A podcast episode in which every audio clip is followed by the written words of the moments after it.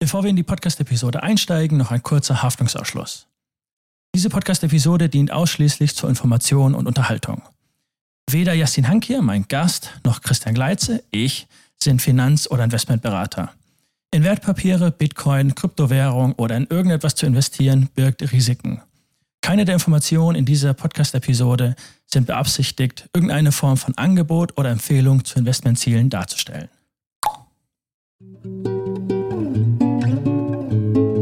Herzlich willkommen zum Connecting Dots Podcast mit Yasin Hankir. Dr. Yasin Hankir ist CEO von Advanced Bitcoin Technologies, kurz ABT, und hat zuvor die Fintech-Startup SafeDroid und Warmo gegründet. Spreche ich Warmo richtig aus? Absolut, ja. Yassin war vier Jahre lang bei McKinsey, zuletzt als Engagement Manager. Er hat an der Goethe-Uni Frankfurt in ähm, Wirtschaftswissenschaften pro promoviert. VWL war das genau, ne? Im BWL dann. Im BWL, okay. Äh, Yassin, herzlich willkommen. Ja, vielen Dank, Chris, für die Einladung. Ähm, das Thema Selbstständigkeit kam in meinem Podcast immer wieder auf und ich habe in Podcasts, in denen du schon äh, zu Gast warst, gehört, dass das auch für dich ein großes Thema war, weil du ähm, offensichtlich einen ähm, ja, angesehenen, gut bezahlten Job hast, hattest bei McKinsey, hast äh, den Job bei McKinsey dann aber verlassen und bist in die Selbstständigkeit und da hast du ähm, in einem sozialen Umfeld, wie ich auch, einiges an ähm, negativen Feedback bekommen, richtig? Absolut, das kann man so sagen, ja. Und Kannst du ähm, ein bisschen erzählen, wie du dich in der Situation gefühlt hast und was du da so gehört hast? Klar, klar. Also fangen wir vielleicht äh, mit der ersten Konfrontation an, ja, ja. nachdem man sich dann, es war ein langer Prozess bei mir. Das tatsächlich, es kam jetzt nicht über Nacht, dass ich gesagt habe, so ich kündige jetzt und, äh, und mache mich selbstständig, sondern es war schon ein Gedankenprozess, der tatsächlich, äh, muss ich ehrlich sein, über Jahre auch dauerte, bis man sich dann dazu durchgerungen hat. Also sehr lange, ja. sehr verkopft, ja, was ich auch aus heutiger Sicht sagen würde, würde ich so nicht mehr machen.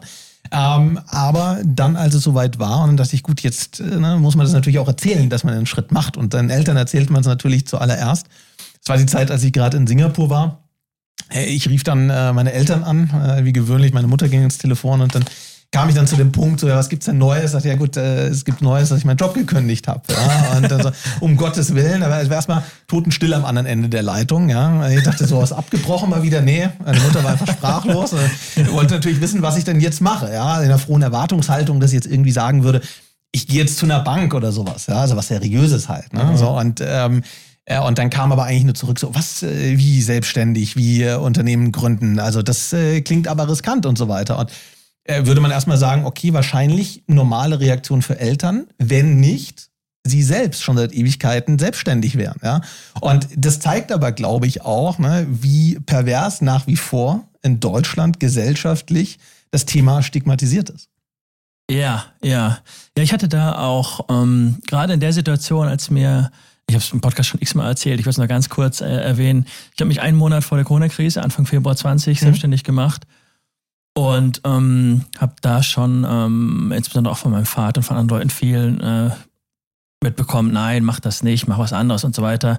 Dann kam ein Monat später irgendwie der Lockdown und ich dachte mir, das ist jetzt alles ein Witz, oder? und ähm, wie hast du dich dann aber doch dazu durchgerungen? Also dir schien das ja dann, du konntest dich ja offensichtlich doch ein ganzes Stück weit davon ähm, distanzieren, von dem negativen Feedback, ne? Sonst. Ja gut, also es gibt ja zwei Dimensionen. Das eine ist, ich habe halt de facto den Fakt geschaffen, dass ich meine Kündigung eingereicht habe.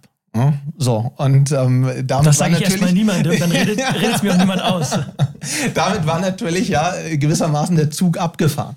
Und ich glaube, das ist aber tatsächlich auch eins, ähm, wenn ich retrospektiv draufschaue, wenn ich aber auch andere sehe, die sich mit dieser Gründungsidee befassen, so diesen Schritt zu machen, zu sagen, so jetzt äh, drücke ich auf den Knopf, auf die E-Mail, jetzt sage ich das meinem Vorgesetzten, ich bin hier raus. Mhm. So, Punkt. Also Point of No Return. Ich wollte sagen, Point of No ja? Return, ja. So, und, und da, da musst du halt hin. Und jetzt ist nur die Frage für dich, wie handhabst du das jetzt? Versuchst du, weil du sagst, ich hätte gern vorher das Feedback von meinem sozialen Umfeld, das vorher schon zu besprechen, was durchaus legitim ist. Ne? Also nicht falsch verstehen, da gibt es, glaube ich, kein richtig und kein falsch. Das wollte ich zu dem Zeitpunkt allerdings nicht. Ähm, weil ich schon auch von anderen gehört hatten, dass die da sehr negative Erfahrungen gemacht haben und ich am Ende des Tages für mich gesagt habe, gut, nachher ist es mein Leben und ich muss das mit mir ausmachen. Mhm. Ja, es geht ja nicht darum, ich glaube, das ist eine Entscheidung, die kann nachher niemandem abgenommen werden. Mhm. Ja, weil äh, ja, es geht um dein finanzielles Risiko, es geht äh, um deine Zukunft. Also solange du natürlich, jetzt muss man dazu sagen, ich hatte damals auch den Luxus, ähm, dass ich jetzt irgendwie keine große soziale Verantwortung mit, äh, mit Kindern oder ähnlichem hatte. Ne? Also heißt, vor dem Hintergrund fällt einem so eine Entscheidung natürlich auch deutlich leichter. Mir ist schon klar, dass man die Entscheidung nicht mehr so easy trifft, wenn man irgendwie gerade ein Häuschen gekauft hat, zwei kleine Kinder hat äh, und dann äh, in einem ganz anderen äh, sozialen verantwortlichen Umfeld ist. Vor dem Hintergrund sage ich mal, war, war das der Weg, aber dann auch, als ich äh, quasi raus damit bin, ist genau das passiert, was du sagtest. Und ich glaube, im Endeffekt, ähm, ich bin damit ähm, relativ offen umgegangen, weil ich dann natürlich auch versucht habe, andersrum die Leute wieder ein bisschen zu challengen. Ne? Also gerade mhm. bei meinen. Eltern habe ich gesagt, so, okay, gut, jetzt erzählt ihr mir doch mal, weshalb ihr das für eine schlechte Idee haltet, wenn ihr selbst den Schritt gemacht habt. Also, und ich, ich, glaube, da, damit kann man auch ein bisschen, bisschen, bisschen spielen. Muss man natürlich der Typ zu sein. Ähm, aber ich sag mal, gute Freunde oder enge Leute, die man bei sich hat, die werden das dann auch verstehen. Ne? Und ähm, es gab tatsächlich ein paar, die waren mehr irritiert. Ähm, insbesondere dann auch Ex-Kollegen, ja, ähm, aber da hat man dann auch gemerkt, gut, äh, da sind dann vielleicht andere Treiber dahinter, als die äh, sich wirklich dafür zu interessieren, was ist denn jetzt das Beste für diese Person. Ich frage mich schon eine Weile aus verschiedenen Gründen, ob eigentlich ähm, Familienmitglieder die besten Karriereberater sind. Also oft kommen die ja, was heißt oft, ne? Die sind doppelt so alt oder noch älter und kommen aus einer Generation, in der ähm, das Berufsleben ganz anders aussah als bei uns. Ganz, ganz anders. Das erstens und zweitens möchten Eltern ja in der Regel, dass ähm, es den Kindern gut geht, dass die was Sicheres haben. Und äh, wenn man selbst auch in die Richtung gepolt ist, finanzielle Sicherheit haben möchte, dann ist das ja schön und gut. Aber wenn nicht und man vielleicht auch gerade Karrierewege ähm, vor sich hat, in denen ähm, mit denen die Generation unserer Eltern nichts anfangen können, dann sind das vielleicht nicht unbedingt die besten Ansprechpartner. Und das musste ja. ich auch erstmal lernen. Und mittlerweile habe ich mehr das soziale Umfeld, das auch in die Richtung möchte, in die ich möchte. Dann müsste ich was Eigenes aufbauen. Ja. In Form von einem Podcast, Unternehmen, wie auch immer. Und ähm, da, ähm, vielleicht macht es da doch mehr Sinn, ähm, mehr in sich zu gehen, zu schauen, wer man ist, was man möchte und sich dann die Leute sucht, die einem auf diesem Weg helfen können. Und nicht unbedingt ähm, die Leute, mit denen man sowieso immer zu tun hat, wenn das Menschen sind, die einem auf dem Weg nicht weiterhelfen können. Ja und nein. Ne? Mhm. Also im Sinne von, also ganz klar, ja, nicht, dass man quasi, weil man da zu sehr gefangen ist in einer Welt, die nicht repräsentativ ist für das, was man eigentlich möchte, dann vom Ziel abgebracht wird. Ich glaube aber schon, dass es immer wichtig ist, ein paar Leute zu haben, die sozusagen auf der Nein-Position sind. Mhm. Einfach um sich auch selbst wieder zu challengen. Weil mhm. im Endeffekt kann ich nur sagen, also dieses ein Gespräch mit jemandem, der sagt, nee, das ist aber Quatsch oder das ist schlecht, ist schon auch wieder gut, weil es dazu führt, dass man sich selbst hinterfragt, reflektiert ähm, dann auch nochmal sagt, so gut, dieses Argument, das ich da vielleicht hatte für mich, ist das wirklich so valide? Ja, jetzt, wo mhm. es nochmal gechallenged wurde und wo ich dann vielleicht mal im ersten Anlauf meine Antwort drauf gehört habe, vielleicht war ich von der Antwort im Nachhinein auch nur halbwegs überzeugt. Ja, und äh, die, die Frage, die für mich stellt, ist, was sind die ausschlaggebenden Punkte, dass man nachher zu dieser Entscheidung kommt? Und auch die sind, glaube ich, höchst individuell. Ja, weil wie du sagst, das ist dieses Thema, und das ist sicherlich eine gewisse Charaktereigenschaft, die da sein muss, man darf keine zu hohe Präferenz nach Sicherheit haben. Weil, mhm. Also ne, es ist gerade einkommensfinanziell mäßig gesehen, ist es maximal unsicher. Das ist so, aber auch da, glaube ich, muss man dann die Frage weiterstellen, ist es ein hypothetisches Risiko, ein theoretisches Risiko, weil was verliere ich tatsächlich? Ja, also mhm. ich sage mal, Worst Case, ja, du machst dich mit der Idee selbstständig, du probierst es aus, du fällst auf die Schnauze. Ähm, das wird aber dann eher in der Regel früher als später passieren. Mhm. Ja, also sprich, du kriegst das irgendwie in zwölf, vielleicht maximal 24 Monaten raus. In der Zeit hast du dich aber auch weiterentwickelt, hast viel dazugelernt. Also nicht so, dass quasi dein Marktwert ja, gefallen ist in der mhm. Zeit. Du hast zwar jetzt vielleicht diese ein, diese zwei Jahre nichts verdient, aber du bist ja danach quasi immer noch genauso clever und gut ausgebildet wie davor. Du bist danach immer noch jung. Du bist ja nicht in den zwei Jahren gealtert, ja, dass du keinen Job mehr findest. Ähm, und das Dritte ist, du hast noch eine ganze Menge dazugelernt. Also vor, vor dem Hintergrund, glaube ich, ist das mehr ein Pseudorisiko. Ja, ja. ja. Ähm, was mir zu dem ersten Punkt, den du sagtest, auch noch eingefallen ist, ähm, klar kann es gefährlich sein, nur Ja-Sager um sich herum zu haben. Ähm, aber gerade in meinem Fall, ähm, ich habe teilweise brutalen Self-Talk. Mhm. Meine, meine Inner Voice ist, äh, ist, ziemlich hart mit mir und da ähm, brauche ich mehr die Leute von, also was brauche ich, ne? Tut es mir manchmal gut, Leute von außen zu haben, die mich pushen, ja. weil ich selbst so kritisch mit mir, äh, so hart mit mir ins Gericht gehe. Ähm, aber andersherum kann ich es natürlich verstehen. Wenn jemand total unreflektiert da durchprescht, dann ist es gut, mal irgendwie einen kritischen Vater, eine kritische Mutter zu haben, die sagt so, ja, hast du schon mal daran gedacht, ne? Absolut, absolut. Ne? Und deswegen, ich glaube, dieses so, Nein ist dann vielleicht auch im übertragenen Sinne ein bisschen zu hart, ne? Aber so die Leute, die zumindest, es gibt ja auch Leute, die finden es vielleicht nachher nicht gut, die stellen einem aber sinnvolle Fragen, die einem nachher trotzdem mhm. darin bestärken, ja, ja, zu sagen, aber eben smarter Ja zu sagen und einen smarteren Weg zu wählen. Ja, ne? und diesen, ja. ich bin auch generell ein großer Freund davon und das war zum Beispiel, was, was mich dann sagen wir, in die Richtung, die du gerade argumentierst, auch, auch unterstützt hat.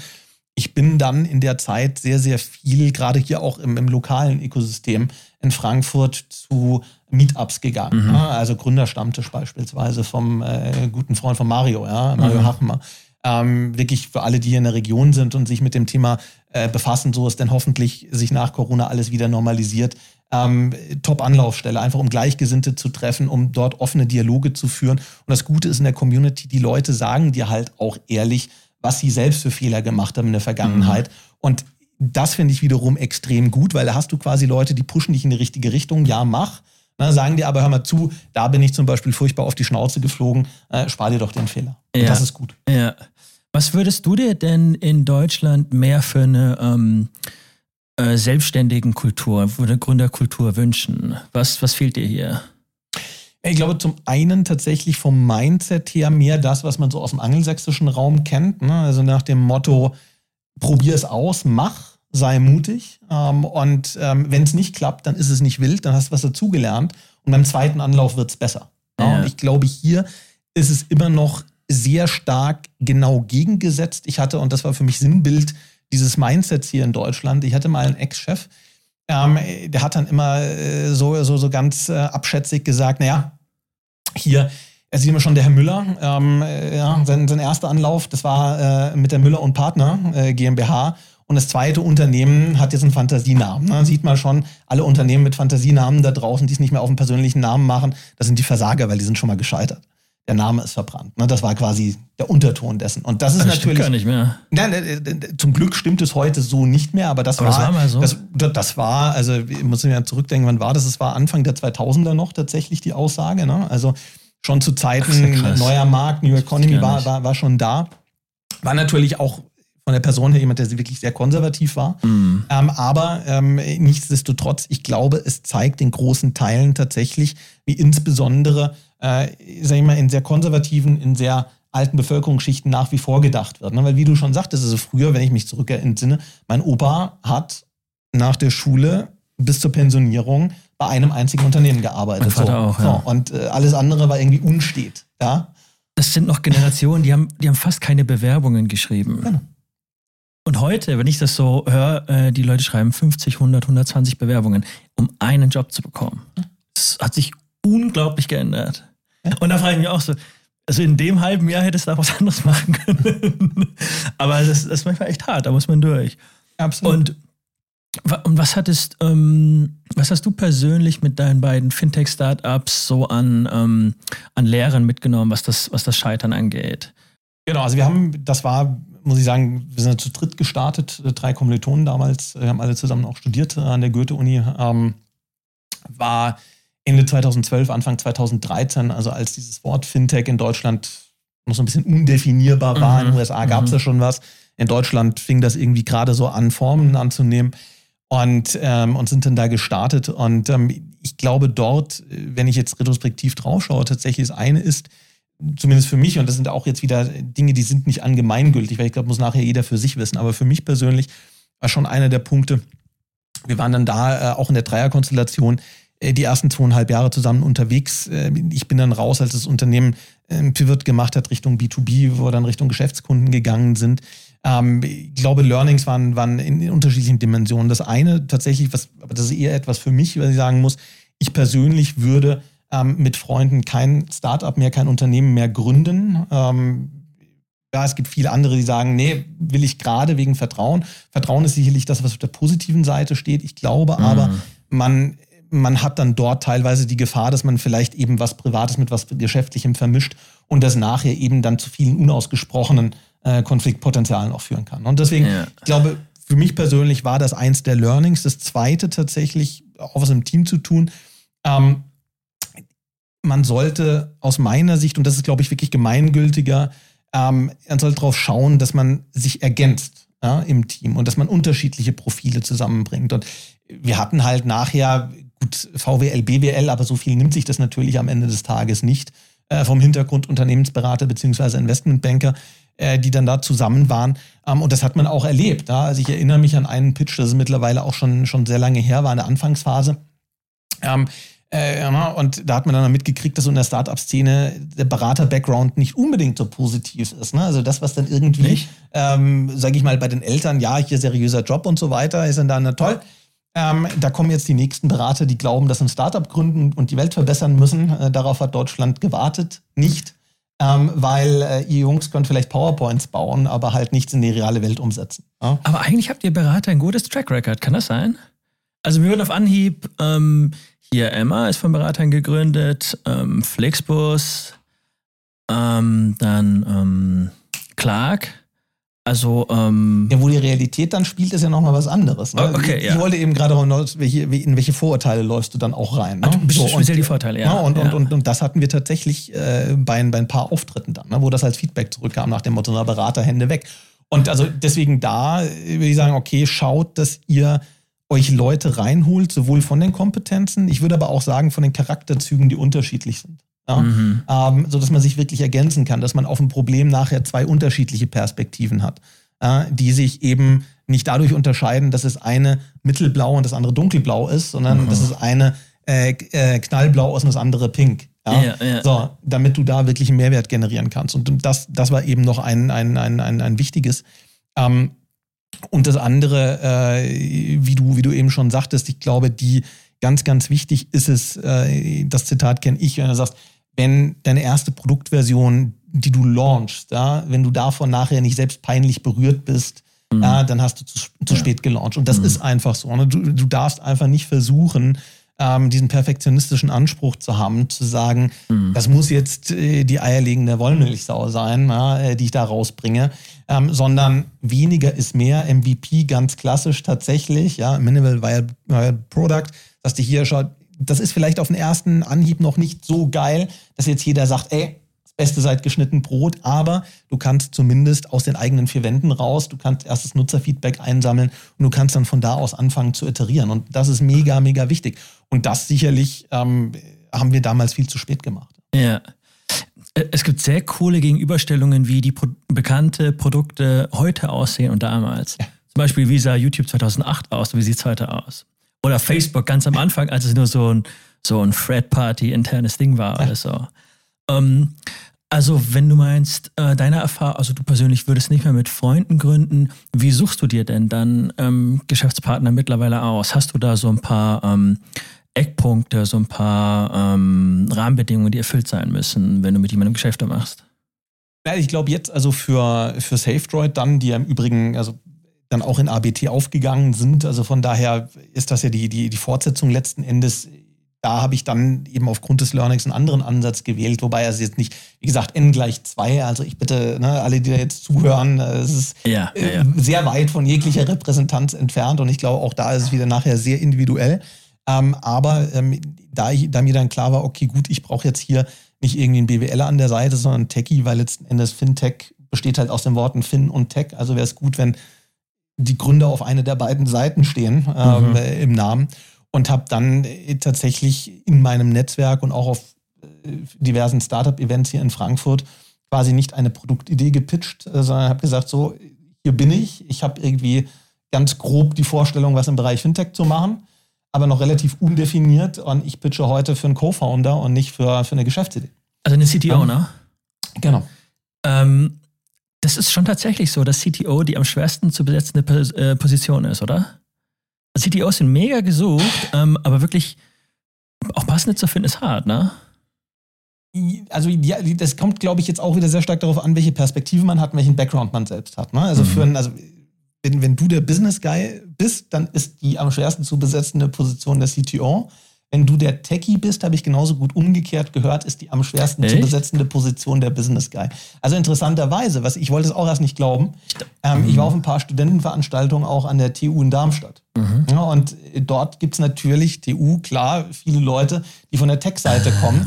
Und die kamen dann im Nachhinein äh, nach dem Vortrag auf mich zu und sagten, hier da, wie, wie finde ich denn eigentlich ey, den BWLer, der mir den Businessplan schreibt und alles. Und ich, ich musste ein bisschen schmunzeln, weil ich dachte, okay, BWLer gibt es wie Sand am Meer. Ich, genau das wollte ich gerade ähm, auch sagen. Das ist nicht ja. eine knappe Ressource hier. Ja? So, und, aber man, man, man muss natürlich eins, ähm, und, und das habe ich auch gelernt über äh, seit 2012, wo ich mich jetzt bewege in dem Metier.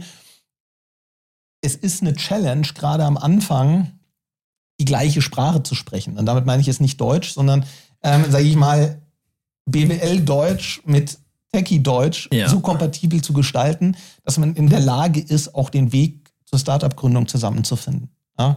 Ähm, und und, und das, das ist echt eine Herausforderung. Ich, ich, ich habe jetzt damit, damit keine Erfahrung, einen Co-Gründer zu finden, aber ich kann mir vorstellen, habe ja mittlerweile auch schon mit Dutzenden Leuten gesprochen, intensiv, ähm, dass es da vielleicht sehr wichtig ist, jemanden vom Mindset zu haben, der ähm, ganz weit weg von dem Silo-Denken ist und der auch ähm, wahrscheinlich ein breites Allgemeinwissen ist sehr wichtig, ne? Und dass man so, so intuitiv ähm, versucht, äh, den anderen zu verstehen. Ne? Weil äh, ich habe manchmal den Eindruck, wenn ich von irgendwie Podcast oder Freelance-Sachen spreche mit Freunden, die Angestellten sind, die zucken dann mit den Schultern und wissen nicht, was sie damit anfangen sollen. Ja. Na, das ist dann so ein Okay. Ciao. Ähm, und da dieses intuitiv-kommunikative ist wahrscheinlich sehr wichtig, ne?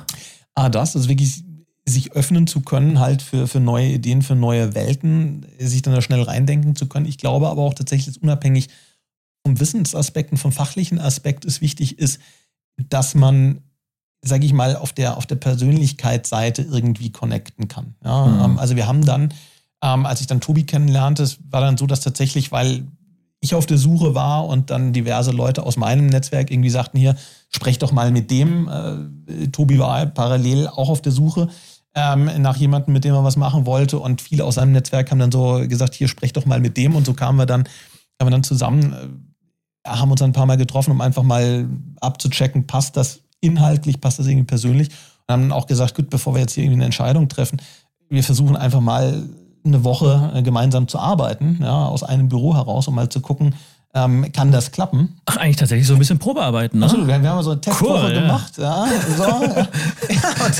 Lass mal hier zusammen eine Woche einschließen. ja, und ich glaube, die, die, du, du, du musst ja, also ich glaube, in der Kennenlernphase gibt es so diese eine Tücke, oder? Zu sagen, natürlich verkaufst du dich wie in einem, weil es ja eine gewisse äh, Pitch-Situation auch ist, von einer positiven Seite. Aber du musst ja trotzdem irgendwie herausfinden, was passiert, mhm. wenn du dann taffe Diskussionen führen willst. Ja. Ne? Und mhm. das heißt, in die Situation musst du dich aus meiner Sicht dann zwangsläufig reinmanövrieren und sagen, okay, gut, wie ist eigentlich deine Produktvorstellung? Wie ist meine Produktvorstellung? Jetzt lass mal diskutieren. Welches Feature brauchen wir wirklich? Also das Feature, das du gerade vorgeschlagen hast, finde ich nicht gut, weil A, B, C, D, lass mal runterstreichen. Wie reagiert jetzt der andere darauf? Ja? Ah, ja. Sagen so, okay, hast, du da auch mal, hast du da auch sehr gezielt ähm, kritische Sachen, harte Sachen rausgehauen, um zu schauen, wie er reagiert? Also jetzt nicht äh, als Test, ja. Also das, also so, ich, man, man, also man, ich habe das jetzt nicht irgendwie ne, als Game gesehen nach dem Motto. Was, was, was er jetzt sagen? Nur, sondern halt also wirklich inhaltlich ja. getrieben. Ne? Also sagen, okay, gut, welche Vorstellungen haben wir wirklich auch hinsichtlich Produktentwicklung? Ne? Also was, was, eine, was eine sehr wichtige Frage war, die am Anfang auch, auch sehr intensiv diskutiert wurde, war, jetzt fair enough, wir haben eine grobe Idee, aber von dieser groben Idee zu etwas, was am Markt gelauncht wird, wollen wir es dann machen. Ne? Also sprich, wie früh wollen wir Nutzer einbeziehen, in welchen Medien wollen wir Nutzer einbeziehen, ja, wie kannst du ein MVP im Fintech-Bereich bauen, wo du ja trotzdem mit Geld hantierst, was mhm. natürlich ein höheres Level an Vertrauen benötigt und es dir deswegen vielleicht der Nutzer nicht verzeiht, wenn die App alle drei Sekunden abstürzt. Ja? So, und da kommst du aber automatisch auf dann schon auch ja, sehr, sehr kontroverse Diskussionen. Dann merkst du schon, ist es, ist man in der Lage, eine kontroverse Diskussion positiven Charakters zu führen, mit einem Ergebnis, das dich nachher weitergebracht hat, sodass beide im Raum das Gefühl haben, jetzt habe ich was dazugelernt mhm. und bin trotzdem mit dem Ergebnis zufrieden, auch wenn es nicht mehr hundertprozentig meiner Idee entspricht. Oder kommst du dann zum Outcome, wo, wo du dir nachher denkst, ey, was war denn das für ein Trottel? Mhm. So. Ja, ja. Mit, mit SafeDroid hattest du ähm, vor zwei, drei Jahren war das, ähm, eine relativ große Kontroverse. Ähm, kannst du, wir müssen nicht mega ins Detail gehen, mhm. aber kannst du so grob sagen, was da, ähm, was da passiert ist?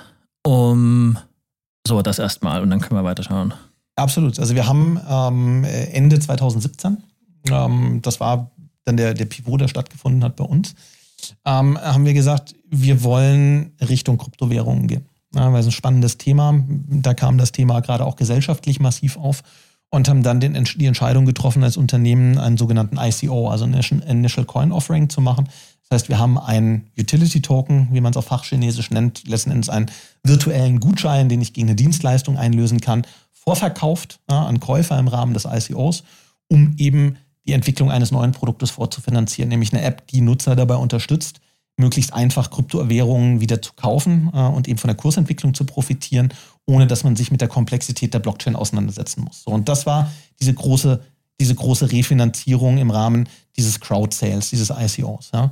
Und danach, und ich glaube, das ist das, was dann die Kontroverse war, ja, ähm, haben wir ähm, äh, eine Aktion gemacht, ähm, äh, wo es eben so war, dass die Homepage für 24 Stunden nicht online war. Ja, ähm, und ähm, äh, damit dann in der Außenwelt der Eindruck entstanden ist, dass wir äh, uns quasi mit den erzielten Verkaufserlösen aus dem ICO abgesetzt hätten. Ja, ähm, was natürlich de facto, ich sitze hier, ja, mhm. ähm, nicht der Fall war. Wir haben es dann auch im Nachhinein aufgelöst. Allerdings ähm, und deswegen da auch gleich zur Selbstkritik. Das war sicherlich kein guter Move. Also war ein Fail im Nachhinein, würden wir auch so de facto nie wieder machen. Ähm, ja, als Learning sagen, die Reichweite war sehr hoch, die Aktion. Und wie es die Medien dann tituliert haben, dieser Exit-Scam, das war das, was Reichweite produziert hat, unsere Auflösung, warum wir das gemacht haben, ja, ähm, und dass wir noch da sind. Das hat leider danach nur noch einen Bruchteil der Leute erreicht. Und deswegen schwingt das eben bis heute, selbst drei Jahre danach, immer noch mit. Ist ein ICO das Krypto-Äquivalent zu einem IPO, einem Initial Public Offering? Oder ist das kein guter Vergleich? Nicht zwangsläufig. Es kommt darauf an, welche Art von Token du verkaufst. Wenn du einen sogenannten Security Token verkaufst, dann wäre es vergleichbar. Das heißt also, du versprichst dem Tokenkäufer, dass er an einer Unternehmenswertentwicklung partizipiert oder dass es irgendwie eine Rückzahlung gewisser Ertragsströme aus dem Unternehmen gibt. Ne? Also okay. das wäre was, was ich im weitesten Sinne theoretisch mit einer Aktie vergleichen könnte. Ne? Da wäre ich beim IPO. Ja. Allerdings, das, was wir gemacht haben, ist nicht vergleichbar. Das ist eher vergleichbar mit einem Kickstarter. Ähm, mhm. Äh, Finanzierungsprojekt, ne? wo einer sagt, hier schau mal, ich habe diesen mega geilen Sneaker, ah. den habe ich hier schon mal ein bisschen designt. Das Problem ist, ich kann ihn nicht produzieren, ja, Ach, weil okay. ne, so und du kaufst dir jetzt einen Gutschein auf diesen Sneaker und dann habe ich die Kohle, dann kann ich mit der Kohle den Sneaker produzieren und dann schicke ich den dir und dann löst du deinen Gutschein ein und, äh, und, und das ist der Deal. Und das hat mit dem IPO natürlich nichts zu tun. Gehen wir mal ein Stück weiter von der Selbstständigkeit in deine aktuellen Projekte oder dein aktuelles Projekt. Ähm, was machst du gerade mit ABT, Advanced Bitcoin Technology und, ähm, und mit wem? Wie, gib uns da, gib uns da ein, äh, ein Briefing, was dein Projekt gerade ist. Also wir haben, ähm, muss man vielleicht noch ganz kurz dazu sagen, weil für alle die, den, den SafeDroid auch was sagt, wir haben äh, im Prinzip zwei Schritte gemacht und das war auch eines der Learnings aus dieser Aktion heraus, ähm, weil der Vorwurf, der ja so ein bisschen resultierte, war bei SafeDroid, ist irgendwie ist alles unseriös, ist intransparent, man kann nicht sehen, was passiert. Ähm, also haben wir gesagt, okay, gut, nee, äh, eben gerade nicht, weil das äh, ist ja generell das Stigma der der Kryptowährungen, ja, ähm, und davon wollen wir weg, sondern was wir zeigen wollen, Kryptowährung geht auch in seriös. Also war die Überlegung, wie können wir das machen? Und einer der Maßnahmen, der Schritte, die wir vollzogen haben, ist, wir haben gesagt, wir wollen das Unternehmen an die Börse bringen, ähm, dahingehend, dass wir dann natürlich auch höheren Corporate Governance-Regeln unterliegen. Wir haben auf der einen Seite die zwingende Notwendigkeit, unseren ausführlichen Jahresabschluss auf der Homepage zu veröffentlichen. Also welches andere Kryptounternehmen macht das schon? Also unseren mhm. Jahresabschluss kannst du auf der Homepage unter Investor Relations downloaden ja, ähm, mit ähm, Wirtschaftsprüfer-Bestätigungsvermerk. Ähm, das war uns wichtig, eben genau dort Flucht nach vorne, ne, zu sagen, mhm. ihr seid unseriös, ihr seid intransparent. Nein, wir gehen an die Börse, wir öffnen uns. Und wer sich anschauen will, schaut euch bitte an, ja. Ja, weil wir haben hier nichts zu verstecken. Ähm, so, und das haben wir eben so gemacht, dass wir diese neue Gesellschaft gegründet haben, ähm, die dann, wie man in Fachchinesisch sagt, technisch an der Börse notiert. Und dann haben wir die SafeDroid AG in Form einer Sachkapitalerhöhung in die neue Gesellschaft eingebracht. Also heißt, im Klartext gesprochen, die SafeDroid AG ist heute eine Tochtergesellschaft der Advanced Bitcoin Technologies. Ja, und die Advanced Bitcoin Technologies ist letzten Endes nur eine Holding-Gesellschaft, die eben dazu gedient hat, diesen Schritt an die Börse zu gehen. Okay. Ja, ähm, ja. So, und ähm, das, das also zum Hintergrund. Was, was, was damit allerdings parallel, und das war der zweite wesentliche Schritt äh, in, dieser, in dieser Strategieänderung, wir haben gesagt, wir wollen den kompletten Strategiewechsel hin zu Kryptowährungen vollziehen. Also das mhm. alte Produkt, mit dem wir ursprünglich gestartet sind, war ja ähm, die App mit dem kleinen Druiden, der dir geholfen hat, spielerisch Kleinstbeträge für dein Konsumziel, für den nächsten Malleurlaub zum Beispiel zu sparen. Diese App haben wir 31.12. letztes Jahr eingestellt. Ja, ja. Ähm, das gibt es also nicht mehr. Und wir fokussieren uns jetzt auf Applikationen, die immer den Schnittpunkt haben, Welt von Fiat-Währungen, Welt zur Kryptowährung. Ja, mhm. Das heißt, es gibt momentan zwei Produkte, ähm, an denen wir arbeiten. Das eine ist eine mobile App, die dir hilft, sehr einfach auch mit Kleinstbeträgen Kryptowährungen zu kaufen und an der Wertentwicklung zu partizipieren. Ja, und das zweite ist für Geschäftskunden, für Online-Shops, aber auch für Offline-Shops die Möglichkeit, Kryptowährungen als Zahlungsmittel zu akzeptieren, aber ohne dass du als Shopbetreiber mit der Kryptowährung und mit der Volatilität in Berührung kommst. Das heißt, wir garantieren dir den ah. Eurobetrag, mhm. der Kunde kann aber trotzdem Kryptowährungen zahlen und wir handeln die Komplexität. Also der, der Dreh- und Angelpunkt ist immer der gleiche. Wir sagen, wir wollen es einfach machen, wir wollen die Welten verbinden und wir managen für dich das, was die Komplexität erzeugt, nämlich die Blockchain-Transaktion und die Abwicklung. Und du hast ein einfaches User-Interface, das du verstehst. Ja. Ähm, mit, äh, weil einige Leute ja. zuhören und zuschauen, die ähm, sich mit dem Vokabular nicht so auskennen. Mit Fiat-Währung ist ähm, Euro, Dollar, staatliche Währung gemeint. Genau, ganz ja. Genau. An, an welcher Stelle glaubst du, sind wir gerade in der Entwicklung von Kryptowährungen? Ist das gerade vergleichbar wie ähm, Amazon äh, 1997 oder so, die ersten Jahre? Ähm, ist Glaubst du, dass da auch teilweise ähm, vielleicht Dinge overhyped werden ähm, und dann kommt Schabernack zustande wie irgendwie Dogecoin oder so ein, so ein Crap? Wie, wie würdest du gerade den Status von äh, Kryptowährungen einschätzen? An welchem, an welchem Stand sind wir gerade? Für den Laien verständlich erklärt, bitte. Ich versuche mein Bestes. Ich, ich, ich, glaube in Summe immer noch an einem sehr, sehr frühen Stand. Ja, ja. Also, was soll das konkret heißen? Ähm, mein Vergleich ist immer, ich würde es nicht an einem Einzelunternehmen, sondern weil es ja ein Branchenphänomen ist, eher sagen an einem Phänomen wie dem Internet ja, ähm, mal, mal vergleichen. Und ich hätte gesagt, irgendwie, wo das Internet irgendwie Ende der 2000, äh, sorry, Ende der 90er war. Ja? Ah ja. Mhm. Ende der 90er. Also warum? Ähm, äh, und, und was wären die Bilder, die ich übertragen würde, ist, ähm, damals, oder das war ja so die Zeit, das kennt vielleicht der ein oder andere Ältere noch, muss man dazu sagen, ja, ähm, äh, gab irgendwie ne, die AOL-CDs, die äh, in den Briefkästen lagen. Ähm, ja, jeder genau. hatte irgendwie eine AOL-E-Mail-Adresse. Man hatte irgendwie so ein komisches Modem, das so komische Geräusche gemacht hat. Meins war von Motorola. Ähm, und man hat irgendwie im Internet gesurft mit, äh, mit Netscape. Ja, ja, genau. So. Ähm, das ging alles irgendwie schon. User Interface war aber nicht besonders schön. Nee. Hat geruckelt, hat gehakelt, hat also keinen Spaß gemacht zu dem, was man heute kennt.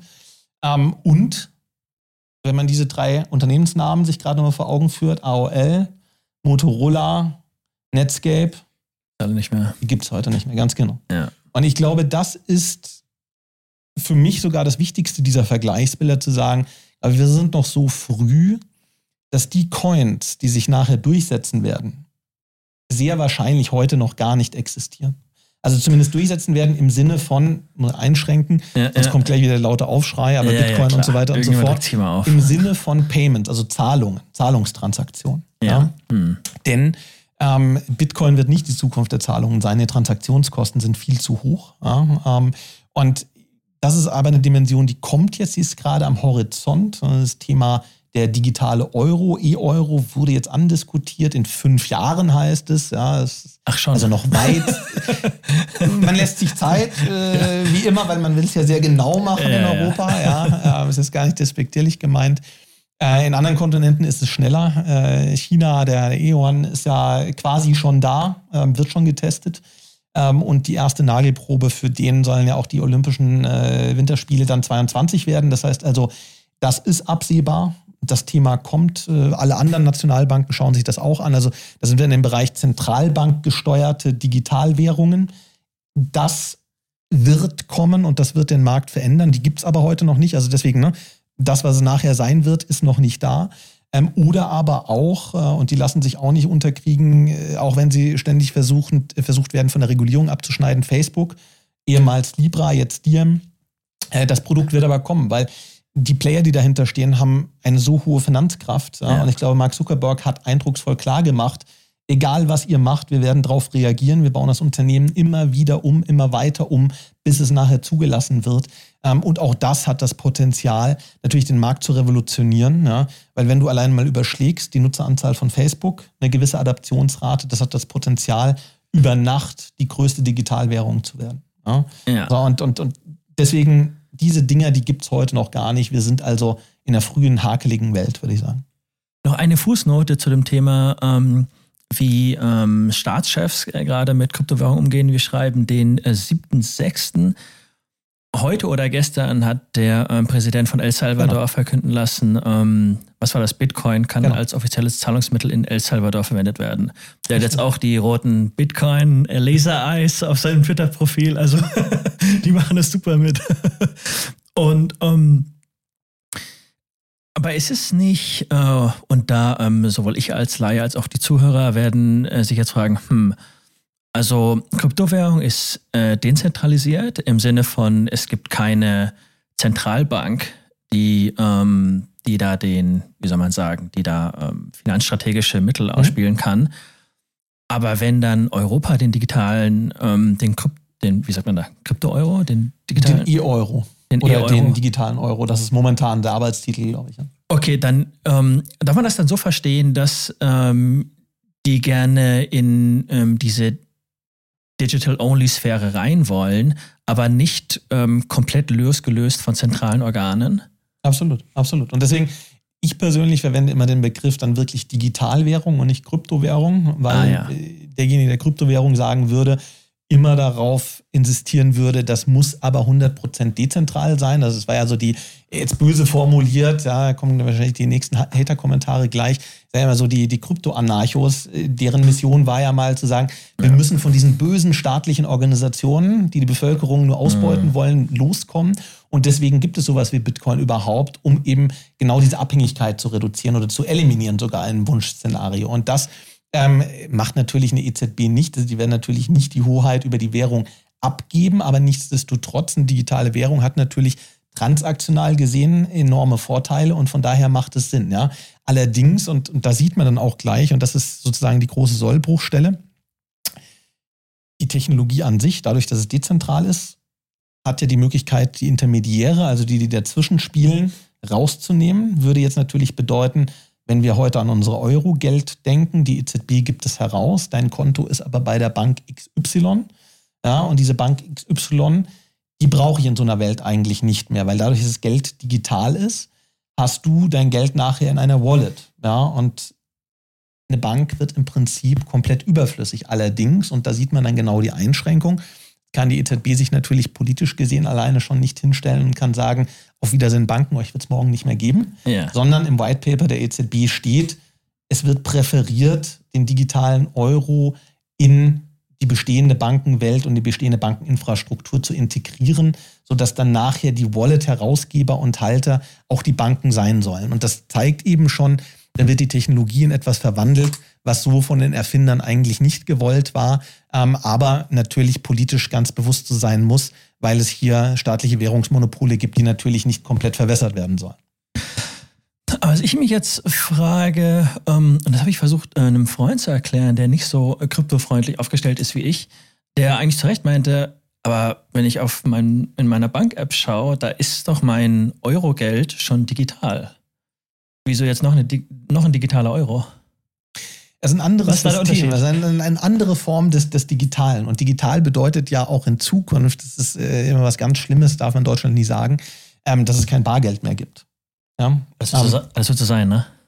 Ja, das ist äh, meine Wunschvorstellung wäre das. Also wenn ich irgendwo unterschreiben könnte, dafür würde ich sofort machen. Ähm, warum? Ähm, hier, hier gilt ja immer, Bargeld ist gleich Freiheit und kein Bargeld ist Unterdrückung. Ähm, würde ich, by the way, so nicht unterschreiben. Also brauchen wir auch in der Geschichte gar nicht so lange zurückzugehen. Ich erinnere mich an äh, die Steuerthematiken äh, Schwarzgeld in der Schweiz und in Liechtenstein. Ähm, da hätten die Leute in Deutschland am liebsten die Steuersünder öffentlich aufgeknüpft. weshalb war das möglich? Weil es Bargeld gab. Also ich überspitze es ein bisschen, aber sagen, die Abschaffung von Bargeld schafft auch signifikante Möglichkeiten in der Bekämpfung von Geldwäsche-Thematiken, von Steuerthematiken und, äh, und Schattenwirtschaft. So. Ähm, aber das nur mal, ne, um, um sag ich mal, eine faire Argumentationsbasis zu schaffen. Das Zweite ist aber auch, die Frage ist ja jetzt, wie wird Geld übertragen, über, Wege, über welche Wege? Und momentan bin ich eben in einer Welt, wo ich, Bank, wo ich Geld über Bankensysteme übertrage. Ja? Und äh, wenn ich das natürlich nachher mit einer Blockchain-Technologie mache, ähm, dann werden diese Bankensysteme obsolet. Ne? Und äh, das beschreibt aber auch genau das, was heute noch nicht kompatibel ist. Eine Bank läuft auf einem Kernbanksystem, aber diese IT-Infrastruktur, die kann ich nicht ohne weiteres an die Blockchain andocken. Ja, also das heißt, mhm. das ist per se erstmal inkompatibel und deswegen ist es dann nachher ein Systemwechsel, der stattfindet, ja, der aber ja eben durch wenn ich das System bis zum Ende durchspiele, ja, dadurch, dass ich die dezentralen Ledger habe, dadurch, dass ich äh, entsprechend die dezentralen Notifikationen auch habe, mir ganz andere Sicherheitsmerkmale bietet, in Krisensituationen wohlgemerkt. Und das ist auch dann, das linkt dann zurück zu der Frage, warum sollte ich denn jetzt eigentlich einer Kryptowährung mehr oder weniger vertrauen als dem Euro? Ja, weil das, der Frage haben wir uns noch nicht gewidmet, für dich aber ist eigentlich nachher die alles entscheidende Frage, weil Geld nachher hat nur den Wert, der über Vertrauen der Nutzer diesem Geld beigemessen wird. Ja, auch der, der Euro ist ja nicht deswegen wert, weil ein 10-Euro-Schein ja, jetzt inhärent einen Wert verkörpert oder weil ich damit irgendwie zur EZB gehen kann und sagen kann, jetzt gib mir den Gegenwert in Gold raus. Also die Zeiten sind ja vorbei. Sondern der, der 10-Euro-Schein hat deswegen Wert, weil ich weiß, dass wenn ich damit in den Rewe-Markt gehe, mir für 10 Euro Lebensmittel kaufen kann und Rewe das Ganze akzeptiert. Ja. Ähm, so, und, und, und das ist ja der springende Punkt. Das heißt also, dieses Vertrauen, und, und, und das ist eigentlich der relevante Vergleich äh, oder die Frage, die ich mir stellen muss, ist, kann ich das gleiche Vertrauen perspektivisch auch einer Digitalwährung oder einer Kryptowährung entgegenbringen? Also glaube ich und auch genügend andere, ja, dass das werthaltig ist ja, ja. und dass ich es eintauschen kann in etwas anderes, das ich gerne möchte. So, wenn dem gegeben ist, dann hätte ich sozusagen Vertrauensäquivalenz und jetzt sagen die Kritiker natürlich, naja, aber warum soll ich denn so einen komischen Software oder äh, so ja. dezentral. Dezentral ist erstmal für einen Nicht-ITler ganz, ganz schrecklich. Das heißt ja im Endeffekt, wie über die Welt verteilt irgendwelche Server, die da irgendwie, wer betreibt die denn und, und, und ja. wer, wer, wer sagt denn, dass die Leute zuverlässig sind und dass da nicht irgendwie was manipuliert wird oder dass womöglich im Source-Code äh, des Bitcoin irgendwie was manipuliert wurde, etc., etc. Also, und, aber das ist natürlich eine Perspektive, da schlagen die Leute, die hinter dem Bitcoin stehen, die Hände über den Kopf zusammen, auch ITler die Hände über den Kopf zusammen, weil sie sagen, nee Leute, ihr habt das Grundkonzept nicht kapiert, weil ja. das ist genau der Vorteil. Ja, und das, das ist immer so mein Lieblingsbeispiel und ich hoffe, dass sich der ein oder andere jetzt vielleicht zu Zeiten von Corona da besser reinversetzen kann. Die, die meisten lesen es ja, wenn, wenn du ab und zu jetzt mal im Internet schaust oder in der Tageszeitung, siehst expansive Geldpolitik der EZB. Ne? EZB gibt mehr Geld aus, EZB kauft mehr Staatsanleihen. EZB äh, legt Förderprogramme auf, Hilfsprogramme jetzt aufgrund von Corona, weil äh, entsprechend die Wirtschaft gestützt werden muss. Mhm. So, und momentan ähm, sehen wir, okay, Inflationserwartungen sind gestiegen. Kurzfristig ist die Inflationsrate jetzt bei, ich glaube, aktuell 2,5. Manche Experten sagen, wir gehen dieses Jahr zumindest kurzfristig über drei, andere sagen womöglich sogar Richtung vier Prozent. So, und da kommen wir jetzt genau zum entscheidenden Punkt. Die EZB-Verfassung sagt, Inflationsziel sind 2%. Ja, und meine 10 Euro haben deswegen auch einen Wert, weil ich mich darauf verlasse, dass die EZB mir garantiert, dass die Preisstabilität nicht um mehr als 2% pro Jahr beeinträchtigt wird. Wenn ich jetzt aber durch Krisensituationen in Umweltzustände komme, wo auf einmal Inflationsrate von 4%, von 5%, wer weiß was eintritt und das womöglich nicht nur kurzfristig, sondern langfristig der Fall ist. Ich sage nicht, dass es mit dem Euro passieren wird, aber schauen wir uns ein Land an, Türkei ist genau das passiert. Ne? Horrende Inflationsraten, natürlich politisch ausgelöst. Und was passiert in diesem Moment? Die Bit äh, Bitcoin hatte die höchste Nutzeradaption in der Türkei. Was sagt uns das? Das Vertrauen in Bitcoin steigt natürlich, wenn das Vertrauen in die andere Währung, in die Landeswährung fällt. Und das kann insbesondere in politischen Krisensituationen, ökonomischen Krisensituationen der Fall sein. Also all immer dann, wenn ich Events habe, die mein Vertrauen in die staatliche Währung erschüttern. Ja? So, und jetzt findet quasi der Vertrauensschwenk statt. Ich sage, okay, ich, ich vertraue auf einmal in einen programmierten Algorithmus mehr als in eine Institution und einen handelnden Menschen, weil die Institution oder die Menschen womöglich Fehlanreize haben, dadurch, dass es eine Krise ist, dadurch, dass sie politisch motiviert handeln, mhm. hier nicht im Wohle der Bevölkerung, nicht im Wohle der Geldwertstabilität zu agieren, sondern weil sie eine private Agenda verfolgen. Ja, und in solchen Situationen ja, macht es natürlich maximal Sinn zu sagen, nein, ich vertraue auf einen nicht manipulierbaren Algorithmus, weil der wird halt nicht umgeschrieben, wenn ich in eine Wirtschaftskrise laufe. Der wird halt nicht umgeschrieben, wenn auf einmal der Präsident wechselt und sagt, so, ich will jetzt aber hier eine extreme politische Strategie fahren. Ne? Das heißt, das ist eigentlich die Frage, die man sich stellen muss. Ja, kann es Umweltzustände geben, wo ich in die Technologie mehr vertraue als in Institutionen? Und ich persönlich glaube, ja, es gibt sehr gute, sehr rationale, sehr valide Argumente, wo es Umweltzustände gibt, wo ich das unterschreiben würde und sagen, ja, hier vertraue ich der Technologie mehr als der Institution. Eigentlich müsste ich dich einmal im Monat einladen, damit du mir hilfst, von diesen ganzen finanzpolitischen und Kryptothemen Sinn zu machen und die für mich verständlich zu. Du kannst da so gut drüber reden. Ähm, so, du hast verschiedene Themen angesprochen, in die ich gern mehr äh, einsteigen würde. Ja. Ähm, ich kenne immer noch Leute, die auch noch gar nicht so alt sind, die ähm, solche Probleme haben, äh, digital zu bezahlen. Vielleicht wird also die Einführung an äh, die Einführung von Kryptowährungen immer nur so weit gehen können, wie es auch Menschen gibt, die es überhaupt ansatzweise verstehen. Und ich glaube, gerade gibt es sehr viele, die, ähm, auch wenn ich Freunde, die äh, Techies, ähm, mhm. mit denen du rede, ja, ähm, wie sieht es bei dir aus? Würdest du in Kryptowährungen investieren? Ähm, ich glaube, dass der Mann die, ja, ich glaube, das ist die Zukunft. Ich glaube, da ist eine Menge dran, aber ich verstehe es nicht genug. Deswegen investiere ich nicht, deswegen kaufe ich kein Bitcoin und so weiter also zweigeteilte Antwort. Ich glaube, für den Massenmarkt-Anwenderfall, wenn es wirklich um Zahlungen geht und nicht um Investitionen, halte ich das Verstehen für nicht relevant. Ja, also warum? Einfaches Beispiel. Würdest du sagen, du verstehst bis ins letzte Detail, wie WhatsApp funktioniert? Ich verstehe nicht mal ansatzweise, wie es programmiert ist. Ja, trotzdem nutzt es fast jeder. Benutze ich's, ja. Warum? Weil also die Frage, die, die, die, die, die Frage für mich ist, bringt mir diese Anwendung einen Vorteil, der groß mhm. genug ist, dass ich sie mhm. benutze. Und, und, und das heißt, die Antwort auf die, und das, das ist, glaube ich, ein Problem auch der Krypto-Szene. Viele versuchen, Kryptowährungen zu erklären. Das halte ich aber für den grundlegend falschen Ansatz.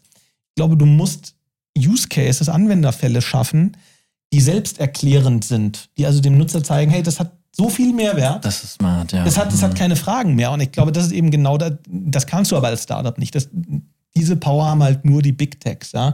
Und deswegen bin ich auch schon wahnsinnig gespannt, was passieren wird, wenn äh, Diem auf den Markt kommt. Äh, weil wenn Facebook das geschickt äh, in WhatsApp integriert, ja, dann stellt sich die Frage gar nicht. Es wird keiner verstehen, wie Diem funktioniert. Ja. Ähm, es wird auch keiner die Frage stellen, ähm, äh, na, was ist denn da jetzt monetär genau dahinter? Wenn das aber nachher die einfachste Möglichkeit ist, sich via WhatsApp Geld hin und her zu schicken, dann werden es die Leute nutzen. Ja, weil es einfach dann einen riesen Convenience-Faktor mit sich bringt, bequem ist und natürlich du einen Netzwerkeffekt hast, weil es plötzlich etwas ist, was fast jeder instant ja, mit einem Klick machen kann. Und das ist halt dann deutlich bequemer, als irgendwie dich in das Online-Banking einzuloggen, eine IBAN mhm. einzugeben, eine Überweisung auszufüllen, eine TAN einzugeben. So, ja. Also mhm. Use Case relativ klar, Mehrwert relativ klar, dann nutzt du es. Äh, du hast aber null verstanden, wie es funktioniert. Und also dahingehend würde ich, würde ich die Frage so beantworten, was das Thema Investieren angeht. Da schadet es sicherlich nicht, deutlich mehr verstanden zu haben. Aber das ist dann eben der andere Anwendungsfall. Ne? Sagen, interpretiere ich Kryptowährung als etwas, was ich eher als Vermögenswert sehe, dann bin ich beim Investitionsobjekt oder ist es etwas, was ich als transaktionale Währung sehe und dann bin ich im Payments-Bereich. Ähm, da würde ich es aber anders beurteilen von dem, was du verstehen musst. Da hat es bei mir auch Klick gemacht, als ich mir dachte, ja, ähm, wenn ich Auto fahre, hinterfrage ich auch nicht, ob das Auto jetzt fährt oder nicht. Ich habe es schon tausendmal erfolgreich gefahren, bin heil zu Hause angekommen und dann passt es auch. Ne? Ja. Ähm, Glaubst du, dass Kryptowährung, weil ich glaube, das steht für manche noch zur Debatte, glaubst du, dass es noch komplett scheitern kann und als irgendwie größte Blase der, des bisherigen Jahrhunderts in die, in die Geschichtsbücher eingeht? Also komplett scheitern nicht, wobei die, also man muss fairerweise erstmal die Frage stellen, wie definiert man jetzt komplett scheitern? Ähm, mhm. da, da ich es als, als technologische ähm, Evolution bewerten würde, ähm, ist das komplett scheitern schon gar nicht mehr möglich, dadurch, dass wir jetzt in der Entwicklung drin sind der zentralbankgesteuerten Digitalwährung. Denn die würde es nicht geben, hätte es keine Kryptowährungen gegeben. Das heißt also, alleine die, diese technologische Entwicklung unabhängig davon, ob es Bitcoin in 50 Jahren noch gibt und wie viel es dann wert ist, ähm, hat dazu geführt, dass sich neue Technologien aufbauend auf dieser Logik entwickeln und hat zu einer grundlegenden äh, Innovation geführt. Ja? Ähm, mit einem so disruptiven Potenzial, dass perspektivisch der Bankensektor einer Existenz bedroht ist. Also mhm. von daher würde ich sagen, so rum definiert ist die Chance, dass es nochmal scheitert, null. Wenn ich jetzt natürlich sage, naja, für mich in meiner Welt Kryptowährung ist gleichbedeutend mit Bitcoin. Ähm, und wird der Bitcoin, wie manche Analysten jetzt sagen, irgendwie, weiß ich nicht, 200.000, 300.000, 400.000 Dollar erreichen. Ähm, und wenn er das nicht schafft und womöglich irgendwie perspektivisch wieder bei 1.000 Dollar steht, dann ist es komplett gescheitert.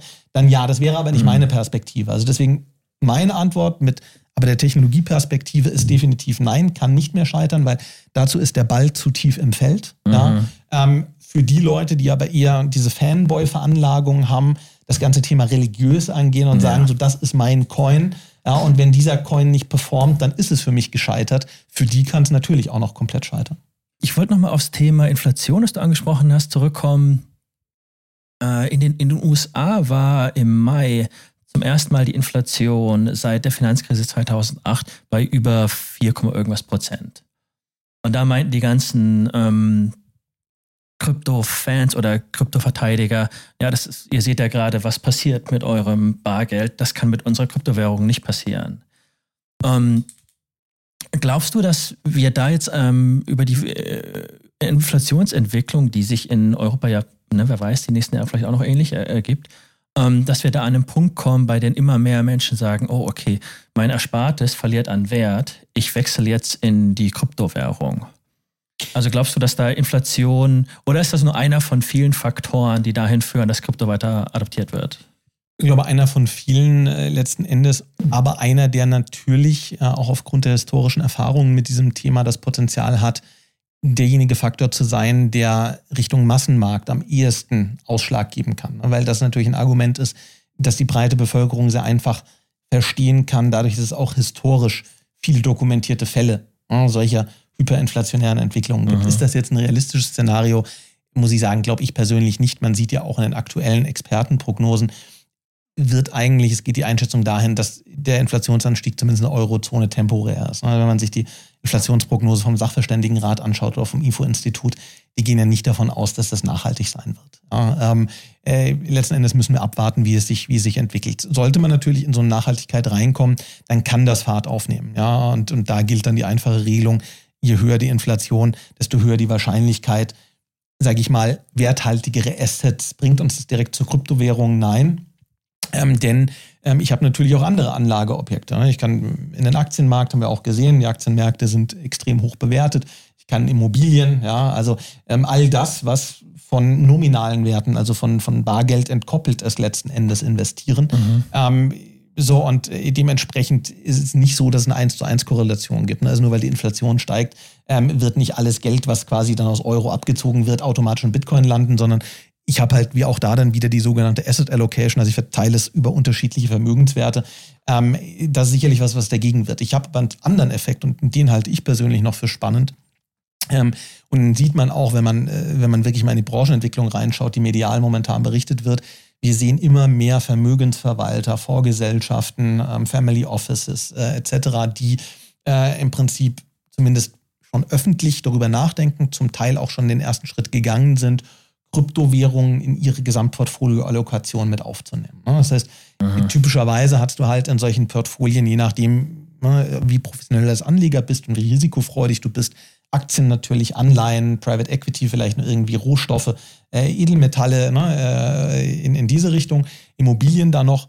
Und jetzt ist eben die Frage, soll ich nicht von diesem gesamten Kuchen irgendwie in ein winziges Stückchen, vielleicht auch in Kryptowährungen packen, weil, und wir haben uns das auch mal angeguckt analytisch, du kannst sehen, dass sich dein Chance-Risiko-Verhältnis verbessert, wenn du einen kleinen Portfolioanteil in Kryptowährungen investierst, mhm. ne, aber wirklich einen kleinen. Also wir reden hier von, das haben unsere Analysen zumindest ergeben, 5 bis 8 Prozent. Ja, wenn mhm. du 5 bis 8 Prozent deiner Assets, allerdings auch wieder als Disclaimer dazu, die Historie von Kryptowährungen, wo du aussagekräftige Kurse hast, ist zu kurz. Mhm. Ja, und während der ja. kurzen Phase sind die Kurse massiv nach oben gelaufen. Ja, das ist der Haken an dieser Art von Analysen, weil alle Analysen, die es am Markt gibt, kommen zu einem ähnlichen Ergebnis, dass nämlich eine Kryptobeimischung sinnvoll ist. Ja, das heißt, du verbesserst dein Risikorenditeprofil.